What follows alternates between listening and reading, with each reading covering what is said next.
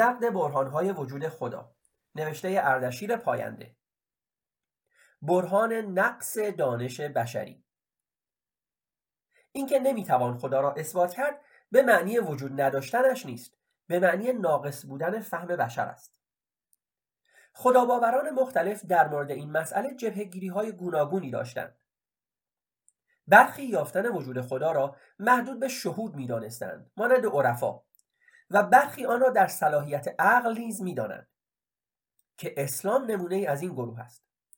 البته با وجود آنکه از نظر اکثر آنها خدا به طور کامل و کل از طریق عقل قابل فهم نیست ولی اکثر آنها معتقدند که وجود آن را به طریق عقلی می‌توان ثابت کرد. صحبت در مورد توانایی های فکری بشر نیاز به فرصتی بیشتر و زمینه دقیق تر دارد که در اینجا از آن چشم پوشی می‌کنیم. ولی آیا برای کسی که قصد ندارد با کلمات بازی کند و واقعا می‌خواهد به جواب درست برسد چنین حرفی قابل قبول است؟ فرض کنیم واقعا طوری باشد که انسان قادر به اثبات آن نباشد. حال چرا باید وجود داشتنش را فرض کند و نه وجود نداشتنش را؟ مگر جز این است که معنی این جمله این است که انسان نمی‌تواند بداند خدا وجود دارد یا خیر؟ پس چرا در نهایت وجود داشتنش را فرض می کند در حالی که در نوشته آتئیسم یا اگنوستیسیسم توضیح داده شده است که چنین باوری به فرض وجود نداشتن خدا می انجامد و اتفاقا همین فرض غیر قابل تحقیق یعنی تحقیق نظری بودن وجود خدا چیزی است که فرض اولیه برخی از خدا ناباوران است. مشخصا فرض غیر قابل تحقیق بودن وجود خدا به تنهایی نمی‌تواند اعتقاد به وجود آن را توجیه کند. چیزی که معمولا به آن زمین کنند شهود است. می‌گویند عقل در مورد آن ناتوان است و شهود به ما می‌گوید که وجود دارد پس وجود دارد. در مورد اعتبار شهود در نوشته های برهان فطرت و بحران برهان احساس زیاد صحبت شده و بیاعتباری آن به طور غیر مستقیم نشان داده شده است. آنچه شهود مینامندش و می‌توان آن را خیال بافی یا توهم نیز چنان بی اساس است که حتی اگر قرار باشد آن را بی اعتبار ندانیم در برابر ادعای آنها که می‌گویند شهودشان از وجود خدا حکایت می‌کند من نوعی می‌توانم ادعا کنم که شهودم از وجود نداشتن خدا حکایت می‌کند. چه خواهند گفت؟ چطور اشتباه بودن ادعای من و معتبر بودن ادعای خود را ثابت می‌کنند؟ البته نمی‌توانند. شهود ایشان همان احساسشان هست و احساس هم بی اعتبار است. این را هم باید یادآوری کنم که اگر قرار باشد وحی را معیار اعتقاد به خدا بدانیم دچار مشکل بزرگی شدیم. چون اعتبار وحی خود وابسته به وجود خداست. به عبارت دیگر اگر وجود خدا را تابع وجود وحی کنیم آن وقت باید وجود وحی و درستی آن را ثابت کنیم که از اثبات خود خدا مشکل تر است. تنها چیزی که به عنوان اثبات آن میآورند تکیه بر معجزات است که آن هم در جای خود بحث شده است. خب دوستان عزیز ممنونم از اینکه با این قسمت از کتاب هم با برهان نقص دانش بشری با ما همراه بودیم که همینطور که این کتاب گفت ادهی هستن که میگن عقل بشر نمی‌تونه وجود خدا رو اثبات بکنه. بنابراین در طی یک پروسه نتیجه می‌گیرن که پس خدا وجود دارد که این کتاب به درستی به اون اشاره کرد.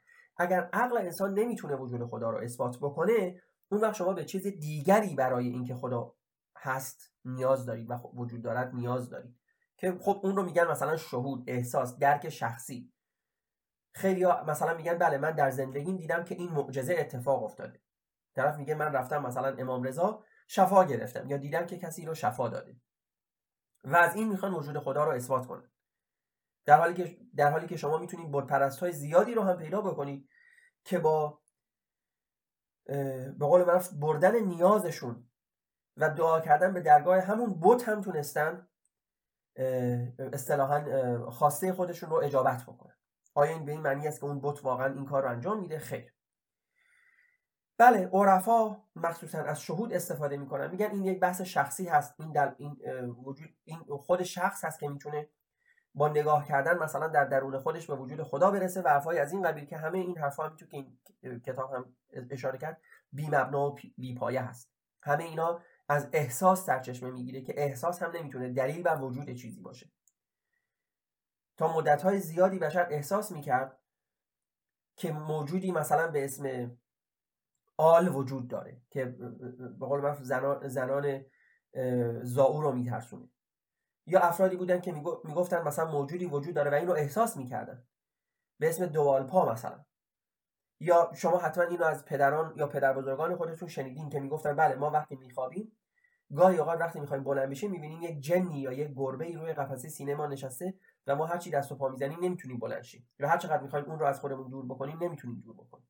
این همه احساس بود احساس شخصی هم بود. در حالی که ما امروز می‌دونیم که این اتفاق چیزی جز همون اصطلاحا اسلیپ پارالیسیس یا اون چیزی که ما میگیم معلول شدن در هنگام خواب. یا حالا بیهس شدن در هنگام خواب نیست که کاملا دلیل علمی هم براش وجود داره. پس اینکه ما به احساس برای اکتفا بکنیم برای اینکه بگیم یک چیزی وجود داره کاملا اشتباه هست.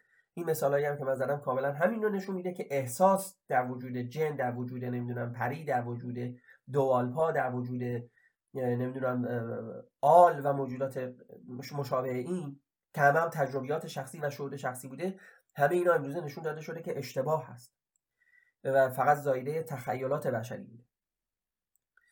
به هر شکل اینکه دانش بشر نمی‌تواند وجود خدا را اثبات بکند اگر کسی این حرف رو بزنه شما باید بگید پس غیر از این دانش شما چه چیزی دارید؟ و اگر دانش بشر نمی‌تونه چیزی رو اثبات بکنه شما باید فرض رو بر نبودن اون بذارید. چون دانش بشر وجود اجدها رو هم نمی‌تونه اثبات بکنه.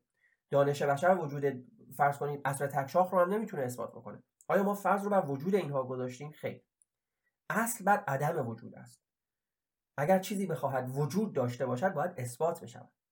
دقیقا مثل دادگاه ها می‌گویند اصل بر براعت است. این یعنی چی؟ یعنی در در زمانی که یا تا زمانی که شاهدی شواهدی مدارکی برای اینکه کسی جرمی رو مرتکب شده وجود نداشته باشه ما باید اصل بر براعت بذاریم. اصل بر براعت خودش همین هست. یعنی اصل بر عدم وجود تا زمانی که شما مدارک و شواهدی برای اون دارید در مورد خدا هم همین هست. اصل بر عدم وجود خداست. اگر شما فکر می‌کنید که خداوند وجود داره باید برای اون اثبات بیاورید و مدارک بیاورید. اگر کسی ادعاش این باشه که دانش بشری نقص داره و به همین دلیل ما نمی‌تونیم وجود خدا رو اثبات کنیم که این به مدل های دیگه هم بیان میشه. مثلا می‌گویند که خداوند از ادراک بشر خارج است. یا خداوند از مثلا فرض کنید انسان مثل یک ظرف محدودی هست که وجود نامحدود خداوند رو نمی‌تونه درک بکنه. خب اگر ما همه اینها رو بپذیریم پس ما باید پس ما باید این رو بپذیریم که بشر توانایی اثبات وجود خدا رو نداره. در این صورت این که ما فرض کنیم چون بشر توانایی اثبات وجود خدا رو نداره پس خدا وجود داره این کاملا اشتباه است. به همون شکلی که گفتم وجود اجدها یا نمی‌دونم اسب تکشاخ هم اشتباه است. به هر شکل. ممنونم از اینکه دوستان با این قسمت از کتاب با ما بودید. برهان ها در اینجا تموم میشه. این کتاب در ادامه راجع به خدا و آتئیسم و اگنوستیسیسم صحبت خواهد کرد که اون رو هم سعی می‌کنم در بخش دیگری برای شما بخونم. از همه شما دوستان ممنونم. دوستان و همراهان گرامی اگر از پادکست های ما لذت می‌برید و تمایل به پشتیبانی و حمایت از تیم کوچک ما را دارید با مراجعه به وبسایت www.patreon.com talk تبدیل به یکی از حامیان مالی و patron های ما شوید. پشتیبانی شما به ما در تولید پادکست های بیشتر و با کیفیت تر کمک می کند با تشکر.